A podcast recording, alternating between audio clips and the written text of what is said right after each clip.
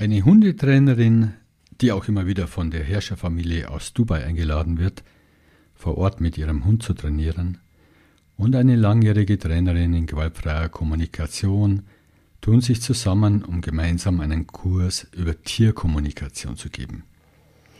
Das Ziel der beiden ist es, eine tiefere Beziehung von Mensch und Tier zu ermöglichen. Die Methode, den Fokus auf Gefühle und Bedürfnisse zu richten, sowie sich selbst und das Tier besser verstehen zu lernen. Herzlich willkommen, hier ist wieder Peter Schmidt aus Regensburg mit den GfK-Heldinnen. Das Interview bietet für alle Menschen, die ein Tier haben oder die immer wieder in Kontakt mit Tieren sind, viele Inspirationen und Impulse, um ihre eigene Beziehung zu Tieren zu vertiefen. Ich wünsche euch viel Vergnügen beim Zuhören.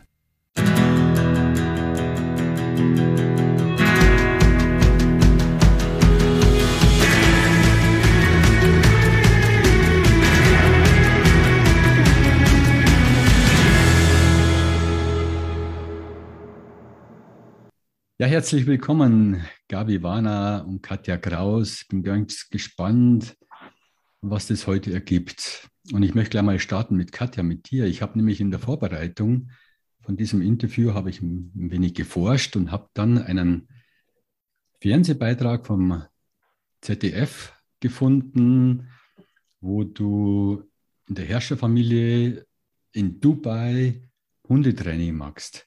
Wie ja. kommt man nach Dubai, wird da eingeladen von der Prinzessin, den eigenen Hund zu dressieren oder zu, mit dem zu arbeiten?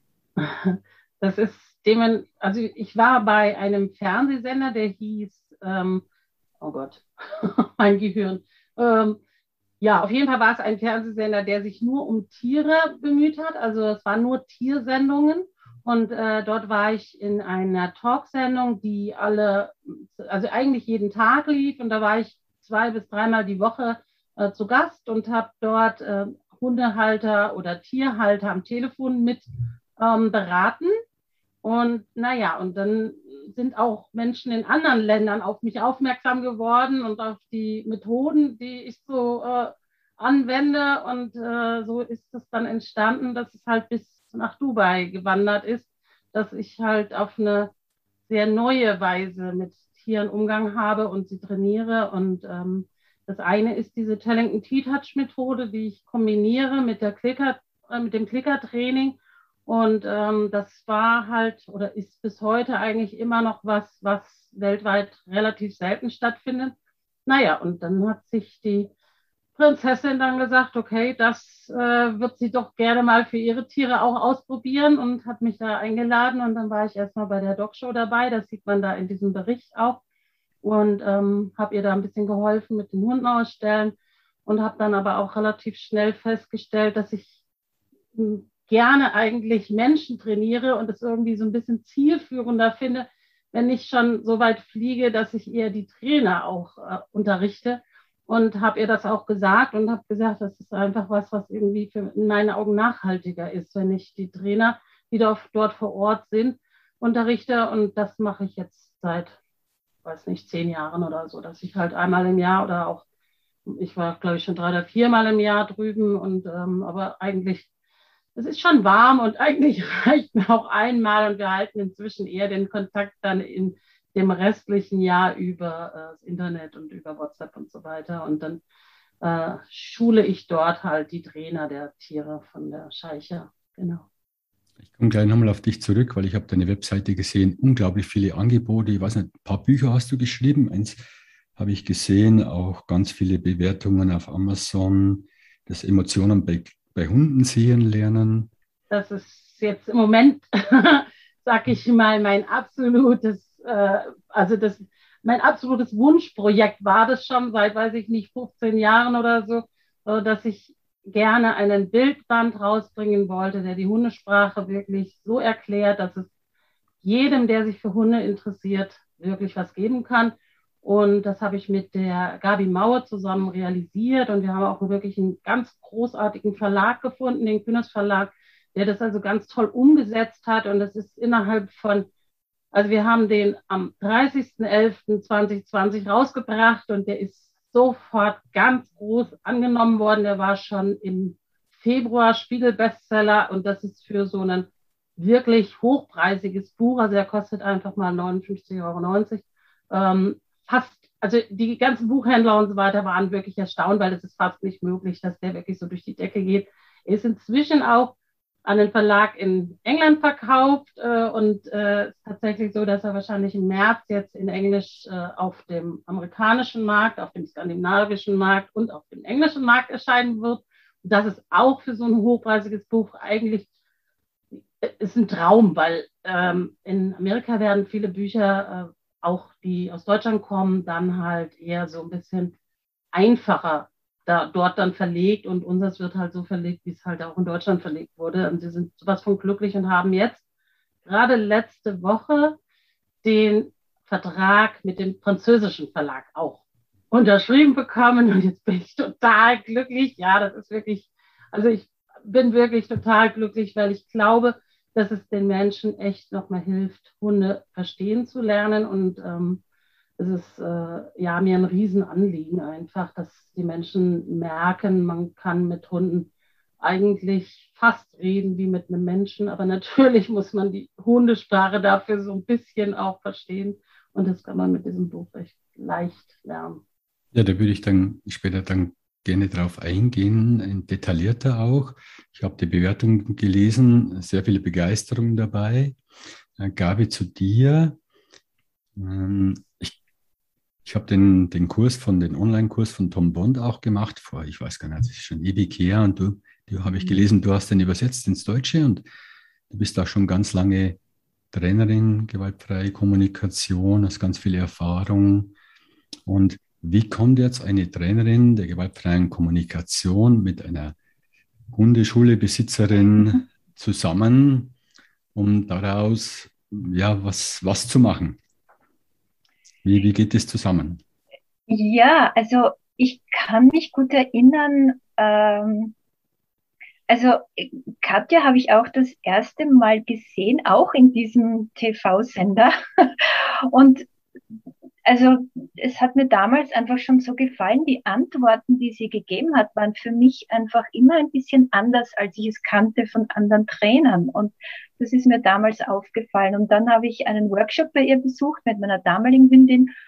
Und irgendwie ist dann so die Idee herumgeschwirrt, dass wir vielleicht einmal ein Buch gemeinsam schreiben könnten. Ich kann mich erinnern, vor vielen Jahren, Katja, da haben wir mal drüber gesprochen.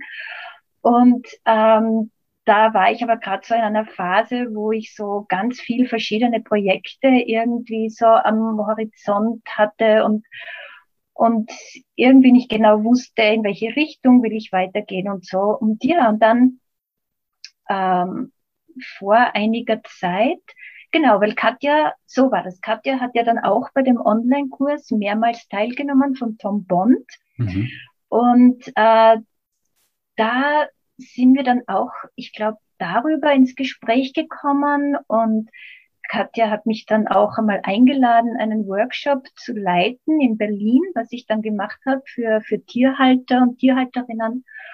Und so hat sich also irgendwie der Kontakt immer, immer mehr ge gefestigt und gestärkt. Und ja, und dann war das, also für mich, ich, ich habe so, ich habe so den Gedanken, für mich ist es äh, so wirklich herangereift mit den Jahren, äh, weil erstens liebe ich Tiere und äh, im Speziellen halt auch Hunde. Und da war es für mich so wie ein wirklich logischer Schritt, die gewaltfreie Kommunikation äh, nicht nur auf den Menschen verstanden zu wissen, sondern ich, also für mich fühlt sich sehr natürlich an, ähm, die, die Haltung und die Methode einfach auszuweiten auf, auf andere Lebewesen. Also für mich ist das, äh, ja, für mich ist es eigentlich ein, ein, ein sehr, eine sehr natürliche Entwicklung, die, die da auch innerlich in mir stattgefunden hat. Und ja, und ich glaube, Katja sieht das oder sah und sieht das ganz genau so. Und da haben wir uns einfach auf dieser Ebene super gefunden und ähm, haben dann gedacht, na ja, wenn auch nicht Buch, aber warum nicht Online-Kurs? Und so war dann die Idee geboren und wir haben uns reingestürzt und äh, über, also es hat schon eine Zeit lang gedauert, bis es fertig war. Also ich glaube so zwei Jahre oder so, wo wir immer im regelmäßigen Austausch waren. Und äh, ja, und, und es war ganz, ganz spannend für mich und, und sehr inspirierend, weil ähm, für mich so das so bereichernd war, aus den verschiedenen Blickwinkeln da jetzt etwas zusammenzubauen. Und also so meinem Gefühl nach ergänzt sich das einfach ganz toll. Und so ist das entstanden. Und ich glaube, äh, wir sind einfach beide, Katja und ich, ich glaube, das kann ich so sagen, sie nickt auch gerade, ähm, einfach sehr, sehr glücklich mit, ähm, ja, damit einfach wie, wie der Kurs jetzt geworden ist und wie er jetzt rausgekommen ist und, und mit den Inhalten. Also es fühlt mhm. sich sehr, sehr, sehr stimmig für beide von uns an und äh, vor allem diese Kombination, also die, die gewaltfreie Kommunikation auf, auf andere Lebewesen zu erweitern und dann sozusagen Katja als Tierexpertin dafür zu haben, also war natürlich für mich so ein totaler Glücksfall. Und wie wird das jetzt übertragen? Gewaltfreie Kommunikation mit Menschen, da kommen Sie ja her. Wie überträgt ihr das auf Tiere? Wo ist da die Überschneidung? Wie läuft es ab? Was gibt es da für Ähnlichkeiten? Ja, also ich würde jetzt sagen, so zusammenfassend, ich würde es jetzt mit einem ganz einfachen Satz sagen wollen. Äh, es geht ja in der gewaltfreien Kommunikation sehr viel um den Schlüsselbegriff der Bedürfnisse. Also ähm, ja, Bedürfnisse für mich ist so wie das Zentrum der gewaltfreien Kommunikation. Und ähm, vielleicht, wenn, wenn jetzt die Zuhörer nicht so, so vertraut damit sind in diesem Kontext der Bedürfnisse. Ähm, es geht da um eine ganz wirklich tiefe Sehnsucht, die man im Herzen verspürt. Also es ist etwas so ein, ein ganz, ein tiefer Herzenswunsch, so würde ich das jetzt einmal formulieren. Und also im Gegensatz zu so in der Alltagssprache, wenn man das Wort Bedürfnis verwendet, ist es nicht unbedingt das gleiche wie äh, in diesem Rahmen, wie wir es verwenden. Also wenn ich sage, ich habe jetzt gerade ein Bedürfnis auf ein kühles Wasser, ist es nicht unbedingt das Gleiche. Und äh, ja, alle diejenigen, die, die schon vertraut sind mit der gewaltfreien Kommunikation, wissen natürlich sofort, was gemeint ist. Und da ist es für mich sehr äh, so naheliegend, dass wir da einfach andere Lebewesen und eben Tiere mit einbeziehen und auch ähm, uns da vorstellen, also wenn wir Menschen Bedürfnisse haben, dann warum nicht auch andere Lebewesen? Und was könnten da die Bedürfnisse jetzt von meiner Katze, meinem Hund oder meinem Pferd oder meinem ähm, was immer, meiner Schlange. Wir haben, wir haben sogar, ich glaube, ein exotisches Tier mit dabei oder hatten bei unserem ersten Kurs. Ähm, das heißt, es, es geht einfach darum, so ein bisschen den Horizont zu erweitern und Tiere mit ins Boot zu nehmen. Und Lass, lassen sich die Bedürfniswörter, die wir in der gewaltfreien Kommunikation verwenden, übertragen auf Tiere? Äh, ich habe für den Kurs eine eigene Bedürfnisliste zusammengestellt ähm, und habe da also sie ist kürzer als andere Bedürfnislisten. Ich habe da einfach so Begriffe draus herausgepickt sozusagen, ähm, die meiner Erfahrung nach sehr gut auch mit Tieren funktionieren, also die man sehr gut anwenden kann. Und ähm, ja, und ich habe einfach gemerkt in, im Zusammensein mit meinem Hund, wenn ich jetzt ein normales, ich sage jetzt normal in Anführungszeichen, Hundetraining absolviere, dann geht's ja da eigentlich kaum um das Nachforschen oder Nachspüren, was könnte da jetzt mein Hund gerade für ein Bedürfnis haben. Und das wird eben in unserem Kurs von diesem Blickwinkel aus beleuchtet. Also das ist so ein ganz, ganz zentraler Punkt. Deswegen äh, wollte ich den gleich als erstes erwähnen. Der Punkt mit den Bedürfnissen. Ich kann das absolut auf Tiere anwenden. Und allein die Beschäftigung damit, allein wenn ich versuche, mich einzufühlen, welches Bedürfnis könnte da jetzt aktuell gerade am Zug sein, macht das so einen Unterschied aus. Also genauso wie bei Menschen auch eben. Oder ein anderes Beispiel wäre gerade Beobachtung. Also da passt ja, ja das Buch von Katja super dazu. Ja. Ich kann ja mal ein Beispiel auch nochmal zu den Bedürfnissen geben, wo, wenn ja. man Hundehalter ist, man, also ich schule ja auch Trainer, Hundetrainer. Und da hatte ich jetzt auch gerade eine Woche äh, mit denen und habe denen dann auch versucht zu erklären, dass wenn man die, auf die Bedürfnisse der Hunde eingeht, man eigentlich schon auf, auf eine Beziehungsebene kommt, bei der es überhaupt keine Erziehung mehr braucht, weil ich eigentlich so in Beziehung mit meinem Tier gehe, dass wir uns beide einfach verstehen und bestimmte Dinge ganz von alleine sich erledigen. Und ich habe denen ein Beispiel gebracht, was in der ähm, Hundeszene, äh, glaube ich, ein sehr eindrückliches Beispiel ist. Und zwar habe ich eine ältere Hündin, die ist jetzt zwölf Jahre alt. Und wenn ein Hund am Tisch sitzt und normalerweise ähm, dich anguckt, wenn du gerade isst, dann würde ich im Normalfall auch zu den meisten Hundehaltern sagen, dann sollst du dem bitte nichts zu essen geben, weil sonst könnte dieses Verhalten häufiger gezeigt werden. Das ist einfach lerntheoretisch so gegeben. Und bei ihr ist es jetzt aber so, dass ich merke, dass sich im Alter irgendwas verändert hat. Wir sind noch mit dem Tierarzt dabei zu erforschen, was es ist, wa warum das so ist, aber ich merke sehr stark, dass sie einfach wirklich einen extremen Hunger verspürt.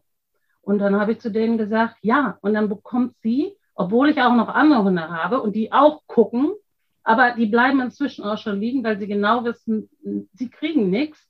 Und die Alte, die kriegt dann einfach auch von mir was zu essen auch vom, auch vom Teller, wenn es jetzt nicht gerade zugewürzt ist oder so, weil ich einfach ihr Bedürfnis erkenne. Das ist jetzt wirklich, das ist nicht so, wow, ich habe Appetit und wenn ich jetzt was kriege, fände ich das toll, sondern sie hat wirklich richtig stärkeren Hunger als die anderen.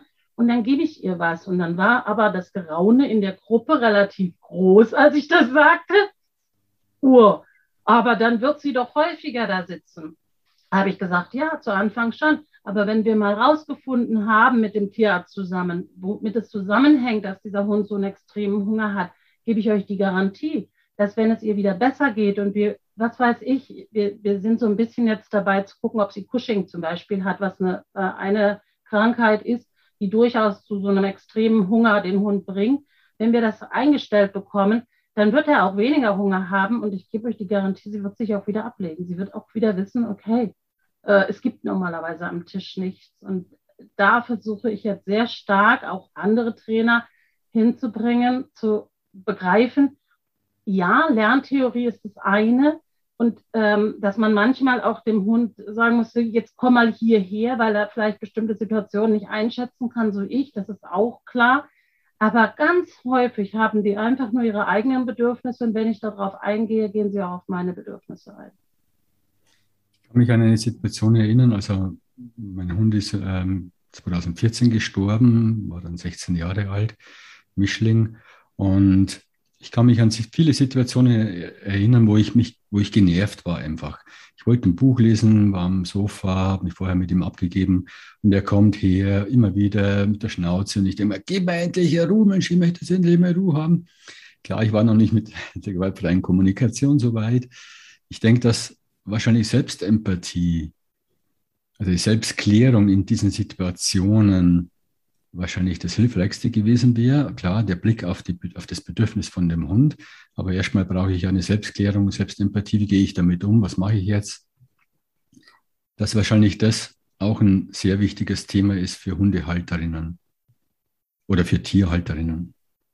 Es ist ja so, dass wenn diese Hundehalter, wir haben ja bei mir in der Hundeschule auch eine Welpengruppe und eine Junghundgruppe, und wenn ähm, Halter zu mir kommen und sagen mit ihrem kleinen Welpen, was würdest du mir denn empfehlen, was soll ich denn noch mit dem für Kurse belegen und so weiter, da gibt es dann einzelne Individuen, ich sage nicht, dass es ganz viele sind, aber es gibt einzelne Individuen, wo ich einfach merke, dass diese Person schon so geerdet ist und sich so selbst reflektiert und so selber die eigenen Bedürfnisse wahrnimmt, die Bedürfnisse des Hundes wahrnimmt, dass ich denen klar sage, mach, was euch Spaß macht, aber ihr müsst eigentlich nicht in die Hundeschule gehen, weil eure Beziehung wird wachsen und du wirst sehen, der Hund wird alles mit dir mitmachen, so, so wie, wie du meinst, weil die lesen uns dann die, also wenn man den Hund lässt, dann liest er uns sozusagen die Gedanken aus dem Kopf, weil sie wollen wirklich gerne mit uns in Beziehungen gehen und wenn wir sie wirklich lassen, dann machen sie das mit. Also das ist einfach so. Deswegen gebe ich dir absolut recht, Peter. Es ist schon so, dass wenn wir zu uns kommen, dann können wir natürlich auch die Empathie für das, für das Tier mehr wahrnehmen. Können Hunde empathisch sein? Ich glaube, die sind viel empathischer und natürlich empathischer. Also das, was wir leider als Erwachsene ja mehr und mehr irgendwie einbüßen durch die ganze Gesellschaft und so weiter, wo wir uns ja teilweise echt mühselig wieder hinarbeiten müssen, was Kinder noch so können. Das haben die Hunde und behalten es eigentlich auch. Also da braucht es schon viel, dass die das nicht haben. Die haben das und die haben vielleicht auch ihre schlechten Erfahrungen gesammelt und so weiter, aber dieses Empathievermögen, das sieht man ja auch. Ich bilde ja auch ähm, Therapeuten und Pädagogen aus, die ihre Hunde in ihrem Bereich einsetzen. Und das ist absolut enorm und erstaunlich. Im Hintergrund träumt jetzt übrigens einer meiner Hunde, falls man da so eine Piepgeräusche hört, ähm, wo ich immer wieder also Gänsehaut bekomme, wenn die, äh, was weiß ich, eine Kindergärtnerin erzählt, dass sie eine, ein Kind haben, was wirklich schlecht Kontakt zu den anderen Kindern und zu den Kindergärtnerinnen bekommt. Da geht der Hund von ganz alleine hin, nimmt Kontakt zu dem Kind auf, dann kommt ein anderes Kind dazu. Das heißt, plötzlich geht der Kontakt zwischen den beiden Kindern los und der Hund hat es einfach herbeigeführt. Und also, wenn man das beobachtet, sieht man auch, also ist ja immer nur eine Annahme, aber das geht also nicht unbewusst ab, sondern die Hunde, die spüren das und bringen sich da wirklich aktiv ein. Und das wird dir jeder erklären, der in diesem Bereich mit einem Tier arbeitet, äh, dass da, also dass die viel mehr wahrnehmen, als, als wir bisher wissen, wie, wie sie das alles so rundherum wahrnehmen. Wie ist es umgekehrt? Weil Tiere können nicht sprechen, der gewaltfreien Kommunikation, klar, da geht es viel um Sprache auch, um Wörter etc. Und natürlich die Haltung, die dahinter steckt. Mit Tieren ist es dann so, dass, dass es hauptsächlich um Haltung geht, um Einstellung und dann eine andere Form der Kommunikation, also eher über Berührung, ähm, stille Empathie, das, was du in deinem Buch auch, äh, Emotionen bei Hunden sehen lernen, also dieses über das Visuelle und dann eine Einfühlung, eine Stille, vielleicht noch über Berührung oder ähnliches. Wie läuft es da ab? Vielleicht sage ich erstmal was und die Gabi ergänzt es noch. Mhm. Ähm, ich glaube schon auch, dass man sehr viel sehen lernen kann, dass man auch wirklich die Empathie auch dadurch lernen kann, dass man beobachtet. Äh, in unserem Buch haben wir zum Beispiel auch den Haltern geraten, viele Videos und Fotos vom eigenen Hund zu machen, um mal eine Idee zu bekommen, dass der doch immer ein bisschen anders aussieht, wenn er halt genervt gestresst ist, Angst hat oder, äh, oder sich einfach auch nur freut. Und äh, trotz alledem glaube ich, also ich arbeite ja sehr viel auch über Berührungen, dass ich die Hundehalter dazu anleite, dass sie ihre Tiere berühren. Und ich habe schon auch Kunden dabei, wo ich sofort merke, dass die sich selber auch gar nicht spüren. Und die bringe ich sofort eigentlich durch zum Beispiel Tellington Körperbänder dazu, dass die anfangen, sich zu spüren und bringen sie auch dazu, ihren Hund anzufassen. Also, dass sie ihn wirklich aktiv auf so eine neue Art berühren lernen, dass sie ihn wirklich spüren lernen und darüber dann halt äh, auch eine neue Kommunikation zu ihnen bekommen können. Gabi, du willst bestimmt noch was ergänzen. Ja, also für mich aus meiner Erfahrung ist, läuft die Kommunikation also zwischen mir und meinem Hund sehr, sehr, sehr viel über die Körpersprache. Und äh, übrigens, mein Hund kommuniziert auch verbal sehr stark. Sie hat einfach, das war immer schon so als kleiner Welpe, sie hat einfach so eine riesige Bandbreite an verschiedenen Sounds, ähm, die sie dann auch anwendet. Das ist ganz lustig. Also von Reden über Singen, über Brummen, über, sie hat da echt eine große Bandbreite. Ähm, ja, aber grundsätzlich ähm, merke ich, dass sehr viel über die Körpersprache zwischen uns äh, abläuft. Und ich habe da auch unlängst so für mich eine Übung dazu gemacht. Ich habe einfach versucht, so ein, zwei Tage möglichst wenig Worte zu benutzen und wenig, wenigst, äh, möglichst wenig mit ihr zu sprechen, sondern einfach so sie anzuschauen, da zu sein, zu spüren, was, was ist da jetzt gerade in mir, was ist da jetzt gerade in ihr. Und das war eine ganz spannende Übung, weil mir ist so viel mehr aufgefallen dadurch, dass ich einfach äh, so vielleicht etwas offener war für die Präsenz. Und da habe ich mir auch wieder gedacht, wow, also Worte können auch echt, so wie es ja immer so heißt, Worte können Fenster sein oder Mauern. Und da habe ich mir gedacht, Worte können schon wirklich viel blockieren, einfach auch. Also einfach Schwingungen abschneiden und so. Und äh, an den Tagen, wo ich die Übung gemacht habe, habe ich einfach viel mehr sehen können, viel mehr spüren können.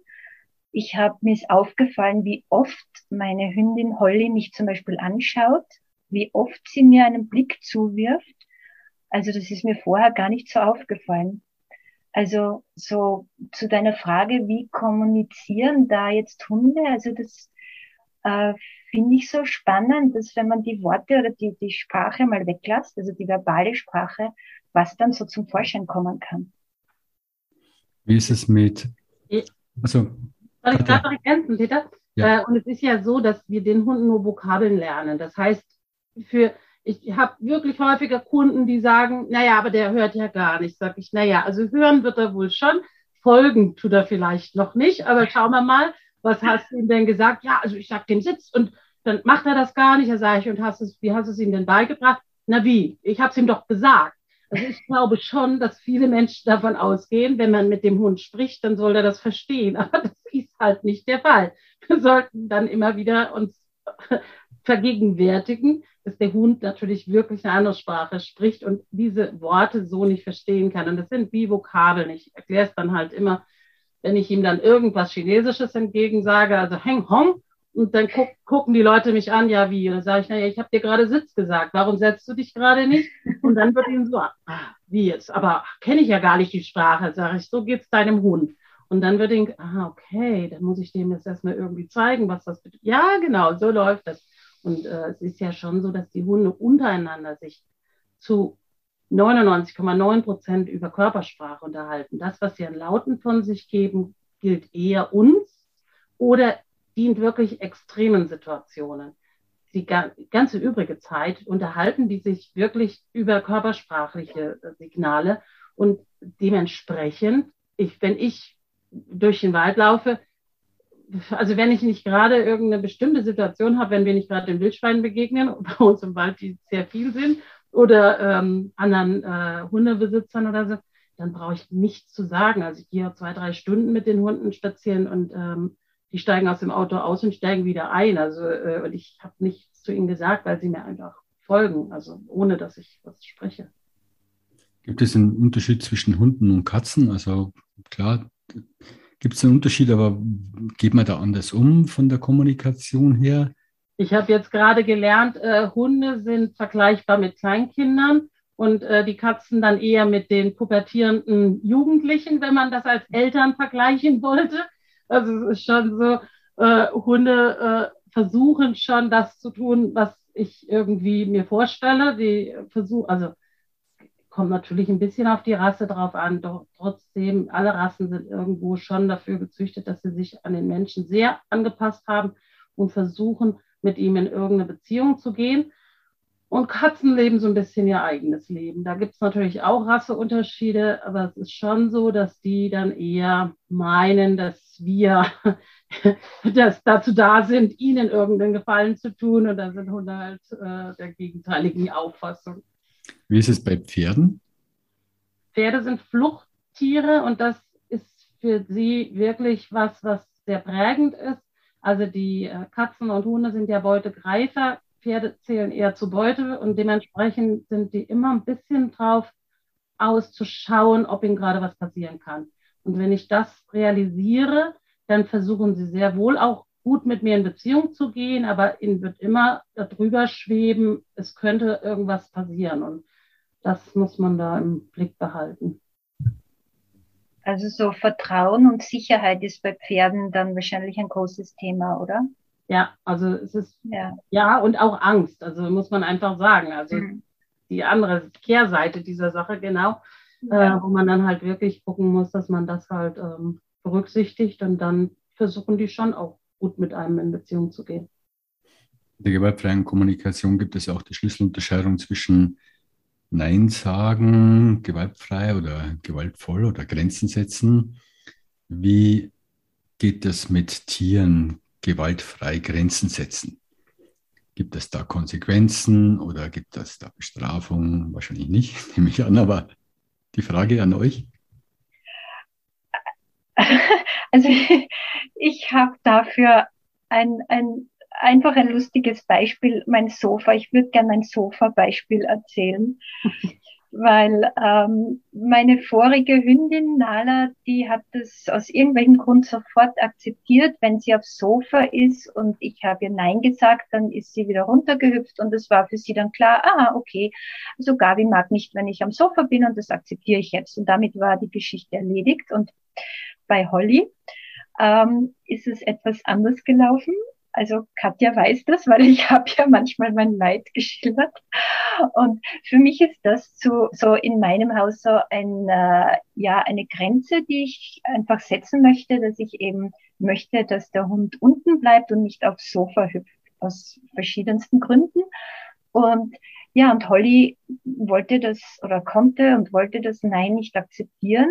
Ähm, und ich habe wirklich viel, viel, viel versucht, ähm, also ein Nein allein, egal in welchem Ton oder wie streng oder wie nett. Also da hat alles überhaupt nicht geholfen. Ich habe dann bin so weit gegangen, ich habe das Sofa voll gerammelt mit Stühlen, mit Matratzen, damit sie gar nicht erst aufs Sofa kommt, damit sie gar nicht draufspringen kann. Aber irgendwie, also da war gar nichts zu machen und ich habe dann einmal gedacht, okay, also jetzt ähm, ich habe ja mich beschäftigt mit gewaltfreier Kommunikation. Und jetzt, also so, ich habe mich hingesetzt, habe eine Liste geschrieben, was sind meine Bedürfnisse, warum möchte ich, dass sie auf dem Boden bleibt und nicht aufs Sofa hüpft. Okay, ich habe meine Liste gemacht. Gut, und dann, was könnten Hollys Bedürfnisse sein? Und plötzlich es war wirklich so komisch, weil auf die Idee bin ich noch nie gekommen. Ich habe dann gedacht, hm, was könnte ihr Bedürfnis sein? Und da ist dann so plötzlich der Gedanke aufgetaucht. Ja, vielleicht ist sie deswegen so gern am Sofa, weil ich sitze ja da so oft und vielleicht riecht das so nach mir und vielleicht mag sie einfach meine Nähe, also jetzt auch darüber spüren. Und das war für mich ganz spannend. Das war wirklich ein neuer Gedanke. Und also abgesehen vielleicht von anderen Bedürfnissen, dass sie gern einfach wo erhöht ist, äh, weil sie sich da sicherer fühlt oder so. Ja, aber mit diesen neuen Gedanken, oh, vielleicht hat sie mich so lieb, dass sie mir einfach nahe sein will. Und das nächste Mal, als sie dann wieder aufs Sofa gesprungen ist, hatte ich diesen Gedanken im Hinterkopf. Und aus dieser Energie raus habe ich zu ihr gesagt, Holly, geh bitte runter vom Sofa auf dein Bett. Schau mal, hier ist da dein Bett und ich bin eh bei dir, ich bin dir ganz nahe. Und auch wenn du da auf dem Bett liegst, aber für mich ist es einfach angenehmer, weil dann brauche ich nicht das Sofa dauernd äh, abbürsten, wenn Besuch kommt. Und ich schwör's dir, sie hat mich angeschaut und ohne irgendein Zögern ist runtergesprungen, hat sich auf das Bettchen daneben gelegt und von da weg war die Geschichte gegessen. Und das war so. Und ich glaube total, dass das häufig so funktioniert, tatsächlich, wenn man genauso, wie Gabi es jetzt geschildert hat, vorgeht, dass die Tiere wirklich gerne machen, was wir uns so vorstellen, wenn sie irgendwie begreifen, äh, okay, er hat mich verstanden, er sieht mich wirklich okay, dann kann ich auch damit umgehen und das andere ist ja auch gut. Ich, also bei mir in der Hundeschule, also es gibt schon, also dieses N-Wort, wie ich es so gerne nenne, ist wirklich was, was bei uns eher ein Tabu ist, weil es gibt wirklich viele Hunde, ich denke immer, die heißen Nein, weil äh, so häufig, wie die in ihrem Leben Nein gerufen bekommen, ist es sicherlich nicht zielführend und wirklich, also das würde ich auch nicht umsetzen. Wenn ich 50 Mal in einer Stunde Nein höre, da würde ich mir auch keinen keinen Kopf mehr drum machen. Und deswegen versuchen wir wirklich die Menschen dazu anzuleiten, dass sie eher sehen, okay, darum geht's dem Hund. Wie kann ich darauf eingehen? Und das heißt nicht, wenn mein Welpe zum Beispiel gerade am Stromkabel knabbert, dass ich dann ganz ruhig sage, oh, würdest du vielleicht mal wegkommen? Nein, natürlich muss ich dann reagieren und dann würde ich ihn mir aber einfach greifen zum Beispiel. Oder, oder würde wirklich irgendwas fallen dass er sich kurz erschreckt, wenn ich zu weit weg bin. Also, also irgendwas werde ich natürlich unternehmen, wenn es um Gefahrensituationen geht. Aber wie häufig geht es wirklich um Gefahrensituationen? Es sind ja fast immer Dinge wie, der soll nicht aufs Sofa, der soll nicht in die Rabatte, der soll nicht buddeln, der soll dieses nicht. Und dann sage ich immer, ja, was soll er denn? Und dann fangen die Leute an, das ist ihnen gar nicht klar, was der soll oder was der darf. Ja, der soll wie so ein Steiftier in der Ecke stehen. Aber das, dass der auch seine Bedürfnisse hat und dass der gerade als junger Hund auch viel Energie mitbringt, das wird ihnen dann meistens erst gerade klar. Und dann können wir das halt auch ein bisschen umlenken. Ja, und dann verschwinden viele, also die, gibt gar nicht mehr das Problem als solches, sondern das sind einfach nur Herausforderungen, Aufgaben. Und äh, schon funktioniert das. Also die Hunde, die bei uns in, regelmäßig in den Welpenstunden waren, in den Junghundstunden, sind andere Hunde als, als die man draußen sonst trifft. Eine von meinen Mitarbeiterinnen, die wirklich lange Jahre bei mir in der Hundeschule äh, gearbeitet hat, jetzt äh, hat sie eine eigene Hundepension aufgemacht und die sagte, sie wusste gar nicht, wie andere Hunde sein können. Sie hat ja immer nur die Hunde erlebt, die hier groß geworden sind. Und sie sagt, das ist ein Unterschied wie Tag und Nacht. Wenn die bei uns wirklich aufgewachsen sind, dann sind die mit einem Jahr so, dass man einfach mit ihnen kommunizieren kann. Und die anderen, die sind hier abgeschaltet, die, die, die hören einen gar nicht mehr, weil sie einfach immer nur, ja, sowas wie Nein gehört haben und dementsprechend irgendwann angefangen haben, um zu denken, na gut, äh, es hilft ja, egal was ich mache, ich höre sowieso nur Nein und dann, dann höre ich da nicht mehr hin. Das heißt, damit es mit Tieren gut funktionieren kann, in, in, funktionieren in dem Sinne, dass eine wohlwollende, respektvolle Beziehung, die Spaß macht, die schön ist, ist die Grundvoraussetzung einfach die, die eigene Klarheit, die eigene Klarheit der Absicht, die eigene Klarheit, was will ich, die eigene Klarheit, um was geht es dem Tier und dann eine Entscheidung treffen wie damit umgehen. Das heißt, es braucht Selbstreflexion, es braucht Achtsamkeit. Also Gabi, bei dir, was du geschildert hast, das ist für mich eine Form von Achtsamkeit. Zwei Tage lang einfach nur da sein und beobachten und präsent sein. Das ist die Voraussetzung, die Grundvoraussetzung. Und seht ihr das auch so? Es ist ja eigentlich, wie ich auch mit Menschen umgehe. Ja. Eigentlich ist es nichts anderes. Deswegen war uns auch bei unserem Kurs immer wieder so diese Idee, dass das noch nicht alle so machen und dass das nicht schon lange irgendwie klar ist, dass sich das eins zu eins übertragen lässt. Äh, äh, also fanden wir schon immer wieder interessant, ja, weil es ist genau das. Ja. Mhm. Gibt es etwas? Ja, und, mhm. Gabi. Ja, vielleicht noch, ähm, das, das, da, dafür bin ich auch meinem Tier immer so dankbar, weil genau das, was du jetzt gesagt hast, Peter, diese Achtsamkeit auch zu schulen oder zu kultivieren oder zu üben, das finde ich einfach mit meinem Hund ein, also einfach. Und da bin ich auch ihr so dankbar dafür, dass sie sozusagen mein Spiegel ist und dass, ähm, also sie so wie fast meine Lehrerin ist äh, und mich dazu bringt, dass ich das auch möchte. Ich, ich möchte also gerade weil eben, weil wir vorher gesprochen haben, dass ja vielleicht Worte dann mit Tieren nicht so gut fun funktionieren wie bei Menschen, ähm, kann ich mit einem Tier ähm, auf diese Ebene gehen, wo ich dann eben mehr spüren kann und achtsam. Es ist so wie ein Achtsamkeitstraining. Und das fällt mir manchmal mit Tieren leichter als mit Menschen. Und dafür bin ich einfach auch sehr dankbar. Und um auch andere Tiere einfach mal ins Spiel zu bringen. Äh, also ich habe zum Beispiel Farbratten und da habe ich jetzt gerade einen kleinen Jungen dabei, der ähm, scheu ist im Gegensatz zu seinen Brüdern. Und es ist schon toll, wie er sich so jetzt inzwischen, und er ist jetzt schon sechs Wochen hier, das ist schon eine lange Zeit und so, ähm, aber sich mehr und mehr auch zutraut, auch rauskommt. Und aber also es ist so faszinierend zu sehen, wie man über Vertrauen einfach auch erreicht, dass so scheue Tiere, die warum auch immer, vielleicht hat er mal eine schlechte Erfahrung gemacht oder vielleicht äh, ist er einfach vom Naturell eher ein bisschen unsicherer, aber jetzt, der wird immer zutraulicher und ich habe eher das Gefühl, dass es so ein ganz ruhiger eigentlich ist, aber dass er so mit dem Menschen nicht genau weiß, wie er es einzuschätzen hat. Und es ist ganz schön zu, zu sehen, ihn zu sehen.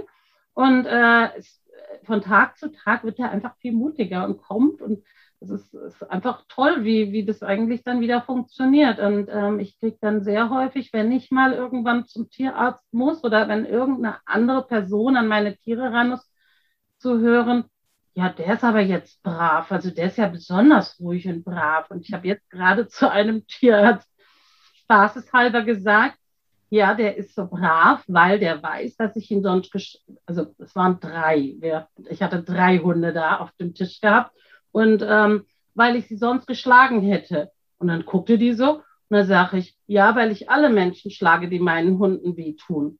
Und dann sagte sie, ach so, ah, nee, ich wollte ihnen auch gar nicht wehtun. Aber wo ich so dachte, ja, um den, die Idee zu geben, meine Tiere vertrauen mir und deswegen werden die auch ruhig gelassen in so Situationen reingehen, die ihnen vielleicht nicht ganz angenehm sind und äh, die sie auch nicht kennen. Und trotzdem wissen sie einfach, okay, Frauchen schaut und Frauchen ist da und wenn es ganz hart auf hart kommt, wird schon irgendwie sie das auch wieder ins Lot bringen. So.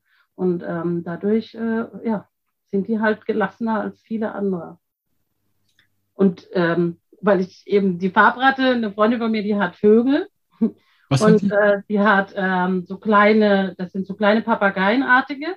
Ja. Und da hat sie mir auch erzählt von, äh, wie sie so Training mit denen macht. Und äh, ja, aber irgendwie würden die gar nicht so mitmachen, wie sie das sich eigentlich vorgestellt hatte und so. Und sie war sich nicht so, und sie ist wirklich eine herausragende Trainerin und hatte auch einen großen Spaß dran. Und wo ich aber auch gesagt habe, naja, vielleicht sind die einfach in einer Phase. Ich meine, man muss ja überlegen, diese Vögel werden ja fast alle, also häufig älter als wir. Das sind ja äh, sehr langlebige Tiere und vielleicht sind die in einer Phase, wo die einfach so pubertär sind oder so, dass die einfach mit Wachsen zu tun haben und die einfach andere Dinge äh, in den Vordergrund stellen und einfach deswegen nicht so die Aufmerksamkeit dir geben können, wie sie es vielleicht können würden, wenn sie einfach schon ausgewachsen sind oder wenn sie einfach in einer anderen Lebensphase sind. Und tatsächlich, jetzt sind die ein bisschen älter geworden und äh, sie sagt, die machen jetzt schon viel, also viel lieber und auch viel intensiver konzentriert äh, mit bei den äh, lustigen Trainingssachen, die sie da so machen. Und auch das einfach nur zu sehen, okay, bei der Tierart, was ist der Tierart denn wichtig und ähm, um, um was geht es dieser Tierart? Oder ich meine, so eine Ratte, die wird nun mal nur zwei Jahre alt. Das heißt, die ist einfach nach sechs Wochen an einem ganz anderen Punkt, als man das jetzt zum Beispiel von so einem Vogel erwarten kann. Und das alles so ein bisschen mit einzubeziehen und schon, ja, funktioniert es irgendwie alles. Das heißt, immer wieder Einfühlung, immer wieder Perspektivenwechsel, immer wieder hineinversetzen, was könnte da los sein, was könnte das brauchen. Genau. Mhm. Gibt es, also in der gewaltfreien Kommunikation gibt es ja auch den Unterschied zwischen Lob auf der einen Seite und Wertschätzung aller GfK. Spielt das eine Rolle in der, in der Tiererziehung? Weil ich kenne das halt, man gibt halt, wenn, wenn das Tier sich so verhält, wie man es möchte, bekommen sie halt was.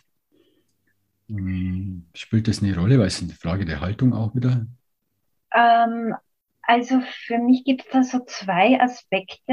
Äh, das eine ist so bei, äh, wenn ich wirklich mehr eine Art Training oder äh, ich weiß nicht, wenn ich wenn ich eben einem Hund Sitz beibringen möchte, dass ich dann auch etwas zum Ausdruck bringe, wenn er es richtig gemacht hat, also wenn er das gemacht hat, was ich, was ich mir vorgestellt habe, dass ich ihm das auch sage. Und dann ist es schon eine Art Lob. Also da ähm, wo, wobei mir sehr wichtig ist, dass ich immer wieder mal bei mir nachspüre, sage ich das jetzt nur so mechanisch oder sage ich das, weil ich mich wirklich freue. Und das ist für mich dann so ein Unterschied zwischen dem, was du jetzt ansprichst, zwischen Wertschätzung und Lob, äh, wovon ja Marshall Rosenberg gesagt hat, ähm, dass das Lob ist ja eigentlich auch, das kommt ja irgendwie von oben herab, von einem hierarchischen Denken und von, äh, von einer Struktur.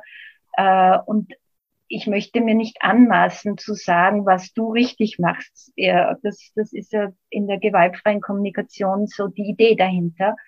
Und da merke ich, dass mir das wirklich auch bei meiner Hündin ähm, bewusst, viel bewusster gemacht hat, wann bin ich so eher wie ein Roboter unterwegs oder wann drücke ich wirklich auch Freude aus und ich meine schon, dass ich ähm, feststellen kann, dass der Hund dann nochmal anders darauf reagiert.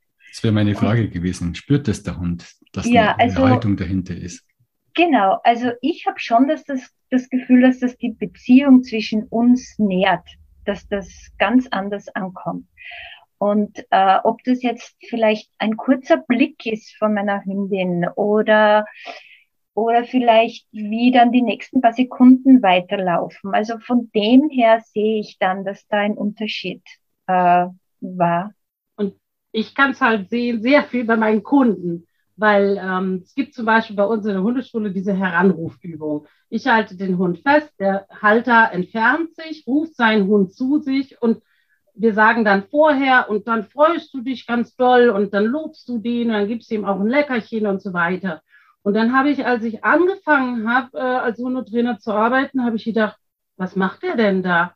Da beugte der sich dann über seinen Hund drüber, so von vorne über den Hund finden viele Hunde erstmal ein bisschen schwierig, gerade wenn es noch Welpen sind, weil da ja so eine große Person über sie drüber kommt. Und dann wird an dem Kopf irgendwie rumgebuschelt und der Hund zog eher die Rute so ein bisschen ein und sagte, boah, ich mag dich ja schon, aber das Verhalten finde ich jetzt gerade ein bisschen suspekt. Also das über, das habe ich gesehen bei dem Hund. Das hat aber der Halter nicht gesehen. Und der Halter hatte eigentlich nur gemacht, was ich ihm gesagt habe, aber nicht gefühlt. Und äh, das hat dann immer so ein paar Tage, Wochen gedauert, bis, die, bis ich denen dann klar gemacht habe, du musst jetzt mal mit deiner, was weiß ich, Geburtstagsstimme rufen. Du solltest wirklich deinen Hund auch so loben, dass der das auch gut findet. Und dann gucken die einen an und sagen, wieso, ich dachte, der findet das gut. Und dann habe ich ihm erklärt, was der Hund so zeigt und wie der das so zeigt und so weiter. Und dann geht das relativ schnell. Und dann hatten wir das schon, dass dann ähm, Kunden kamen, die sagten, sie sind im Wald bei uns in Berlin angesprochen worden, weil sie sich über ihren Hund gefreut haben. Und dann hat ein anderer Hundehalter gesagt, ach, du bist bestimmt auch bei Kree, weil da lernt man sich gut zu freuen. Wo ich gesagt habe, na, das ist doch mal ein Kompliment. Also ich meine, wenn man sich hier wirklich richtig von Herzen freuen lernt, dann ist das doch eigentlich was sehr Schönes. Aber es macht einen Unterschied. Aber natürlich macht es einen riesen Unterschied, ob ich es auch so meine, wie ich es sage. Genau. Ja, das heißt, da kommt auch wieder das, was wir bei Menschen brauchen, zutage Gefühle bzw. Emotionen lesen können, spüren ja. können, lesen ja, können. Ja, auch, auch, einfach, also ich meine, ich habe ähm, es gibt in Amerika äh, sehr viele Hundetrainer, die mit Hühnern trainieren. Und das ist so ein bisschen nach Deutschland auch rübergeschwappt. Und äh, dann habe ich auch so ein paar so eine Hühnermodule mit trainiert, geübt. Und ähm, da geht es ja ganz viel darum, dass die Trainer lernen, wie die Lerntheorie als solches funktioniert. Also ich gebe dem ein Leckerchen und wenn ich dem dafür ein Leckerchen gebe, dann wird er dieses Verhalten häufiger zeigen. Aber so ganz so, nur so ist es nicht. Da gehört wirklich auch diese innere Einstellung dazu. Und ich habe mit einem Huhn trainiert und die meisten anderen Trainer dürfen schon gar nicht bei mir zugucken, weil interessanterweise funktioniert es meistens, aber die wissen irgendwie nicht warum, weil sie natürlich nicht reinschauen. Und bei dieser einen Henne, da hat die nun also so einen Slalom laufen sollen und dann hat sie auch den Slalom gelaufen. Ich war so glücklich und habe die das erste Mal, ohne ihr was zu essen zu geben, wieder in den Käfig reingesetzt.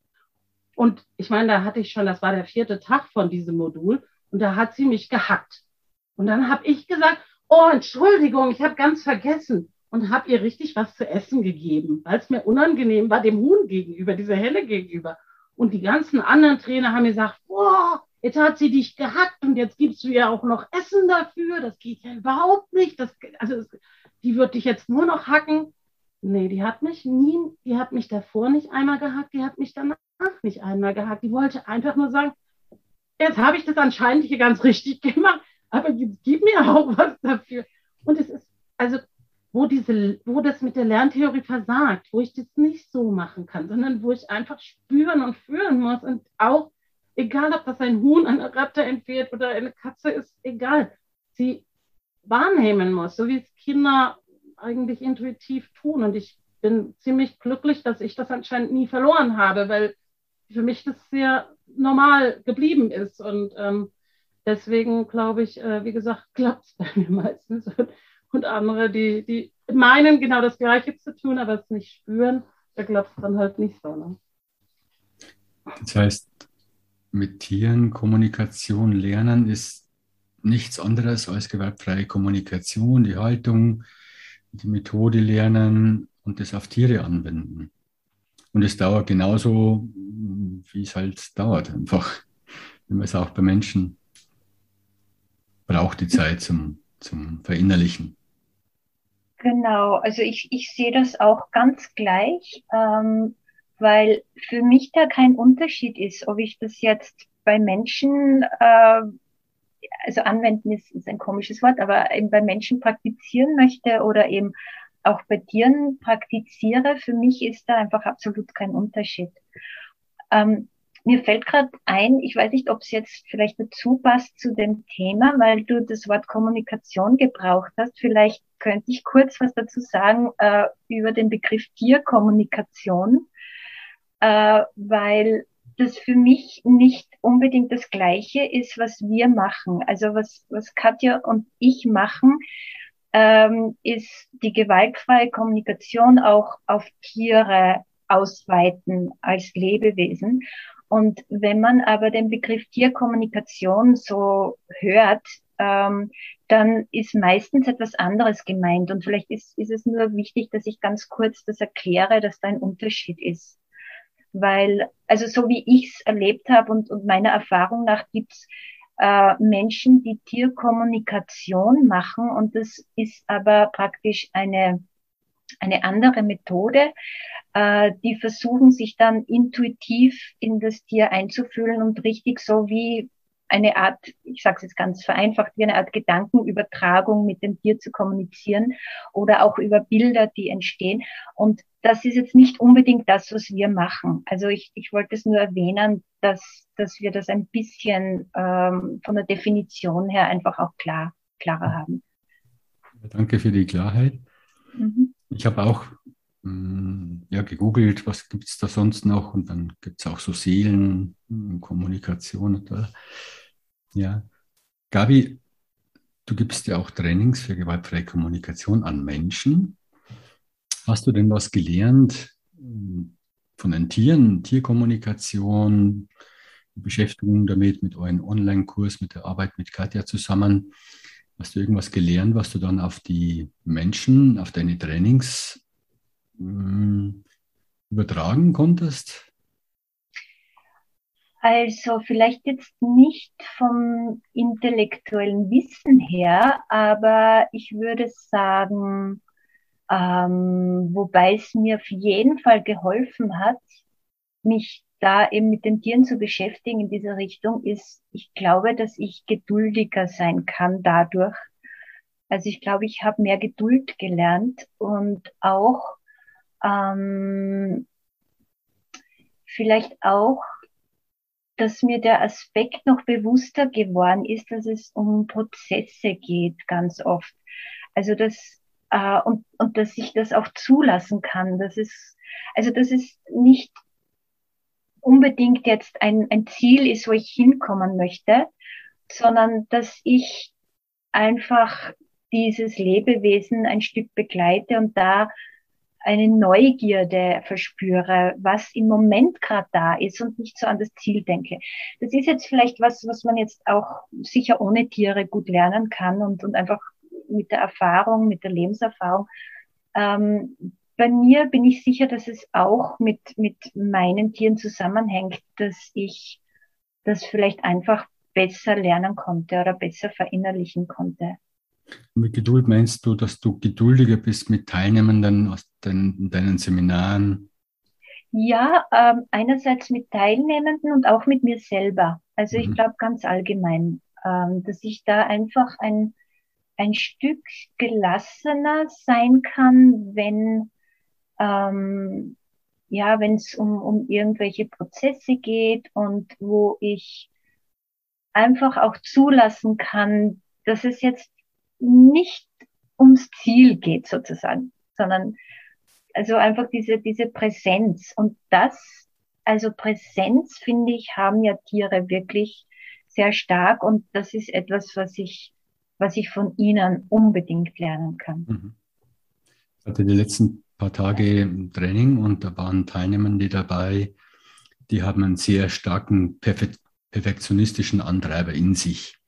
Also Perfektionismus was natürlich anstrengend ist für diese Personen. Ich nehme an, es gibt auch bei Tierhalterinnen Perfektionisten. Ähm, was würdet ihr da empfehlen? Weil Menschen da sind, die sagen, der muss so und so sein und es muss noch besser werden und es muss besser funktionieren und besser folgen und schöner gehen oder näher gehen, was auch immer alles da ist, möglichst schnell und möglichst perfekt. Gibt es da einen also, Tipp, den ihr habt?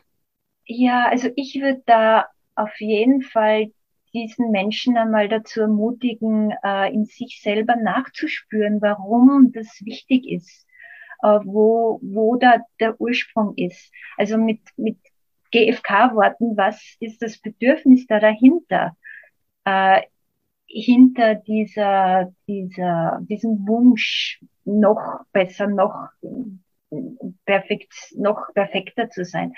Und da würde ich, ähm, ja, da würde ich dazu einladen, wirklich da, da zu beginnen, einfach dann nachzuspüren, okay, wo, woher kommt das? Und ist mir das dienlich? Äh, ist, erfüllt das auch was für mich, wenn ich, wenn ich so denke oder wenn ich diese Tendenz habe?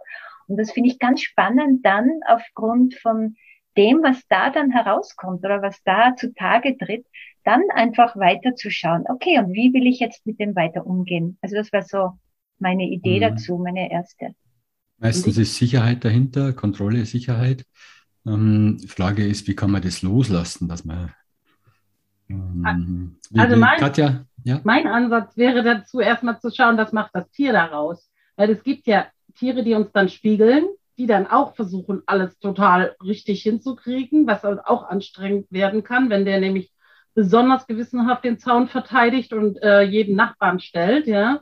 Äh, oder das Tier, was das überhaupt nicht mitbringt, was dann sicherlich auch dazu führt, dass der Perfektionist sagt, so jetzt, jetzt soll der aber, wo man dann ganz klar sagen muss, ja, aber das wird der nicht tun. Und jetzt müssen wir mal gucken, wo könnt ihr euch auf der Mitte einigen. Ich glaube, dass die Tiere uns da halt ganz alleine schon viel helfen, ähm, auf, diese, auf diese Idee zu kommen.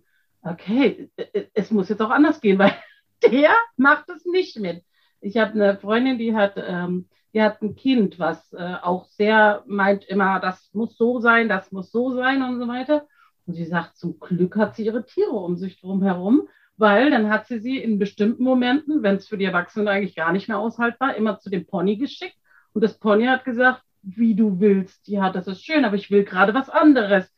Und hat sie dann einfach stehen gelassen. Und ich habe das so, habe ich gerade auch bei Katzen erlebt, ja, die dann sagen, ja, ist ja schön, wenn du willst, ich, aber dann kratze ich dich jetzt. Und schon hat das Kind gelernt, okay, immer geht es so nicht. Es gibt da irgendwie Konsequenzen, die mir dann vielleicht auch nicht ganz so angenehm sind. Und das sind ganz häufig auch gar nicht tiefe Wunden oder so, die da die Tiere einem zufügen, aber die schon ganz klar sagen oder nur knurren oder so.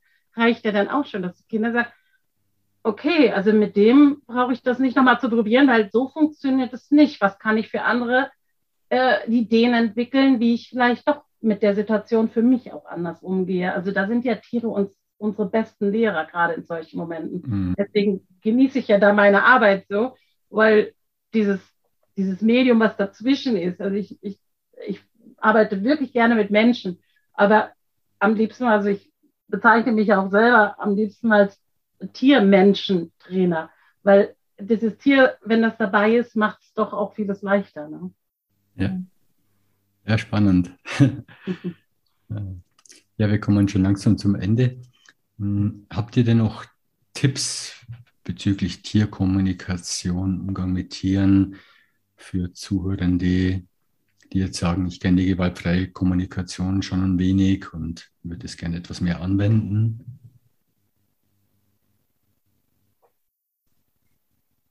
Ich würde ja den Tipp mal aussprechen wollen, dass sie es tatsächlich so, wie Gabi es vorhin mit dem Sofa erklärt hat, mal ausprobieren sollen. Und zwar auf eine ganz, also da wird jeder Tiertrainer sagen, so kann es eigentlich nicht funktionieren, aber eigentlich auf exakt diese Weise, wie sie es halt mit einem anderen Menschen auch machen würden. Und genauso auch diese Worte aussprechen, wo man ja eigentlich sagt, okay, lerntheoretisch kann der das nicht verstanden haben, um dann mal zu sehen, wie häufig das dann funktioniert. Wenn man ganz authentisch wirklich ist mit dem, was man da fühlt und äh, dass man wirklich guckt, was ist mein Bedürfnis, was könnte das Bedürfnis von, von meinem Tier sein und dann wirklich mit dem redet, als wäre es als wär's ein Mensch. Wie häufig das funktioniert. Das ist nämlich echt spannend und ich habe das auch mit vielen anderen Trainern besprochen. Wenn die sich darauf einlassen, dann sagen die auch plötzlich, boah, du stellst meine ganze Welt auf den Kopf, weil kann ja eigentlich lerntheoretisch gesehen gar nicht funktionieren. Also da, da, da läuft ja was auf einer anderen Ebene ab, die eigentlich von dem, was wir in unserer Ausbildung gelernt haben, überhaupt nicht gehen kann. Und äh, es funktioniert aber. Und dann ist man da und dann will man da auch nicht mehr weg. Dann will man nur noch so eigentlich mit den Tieren kommunizieren.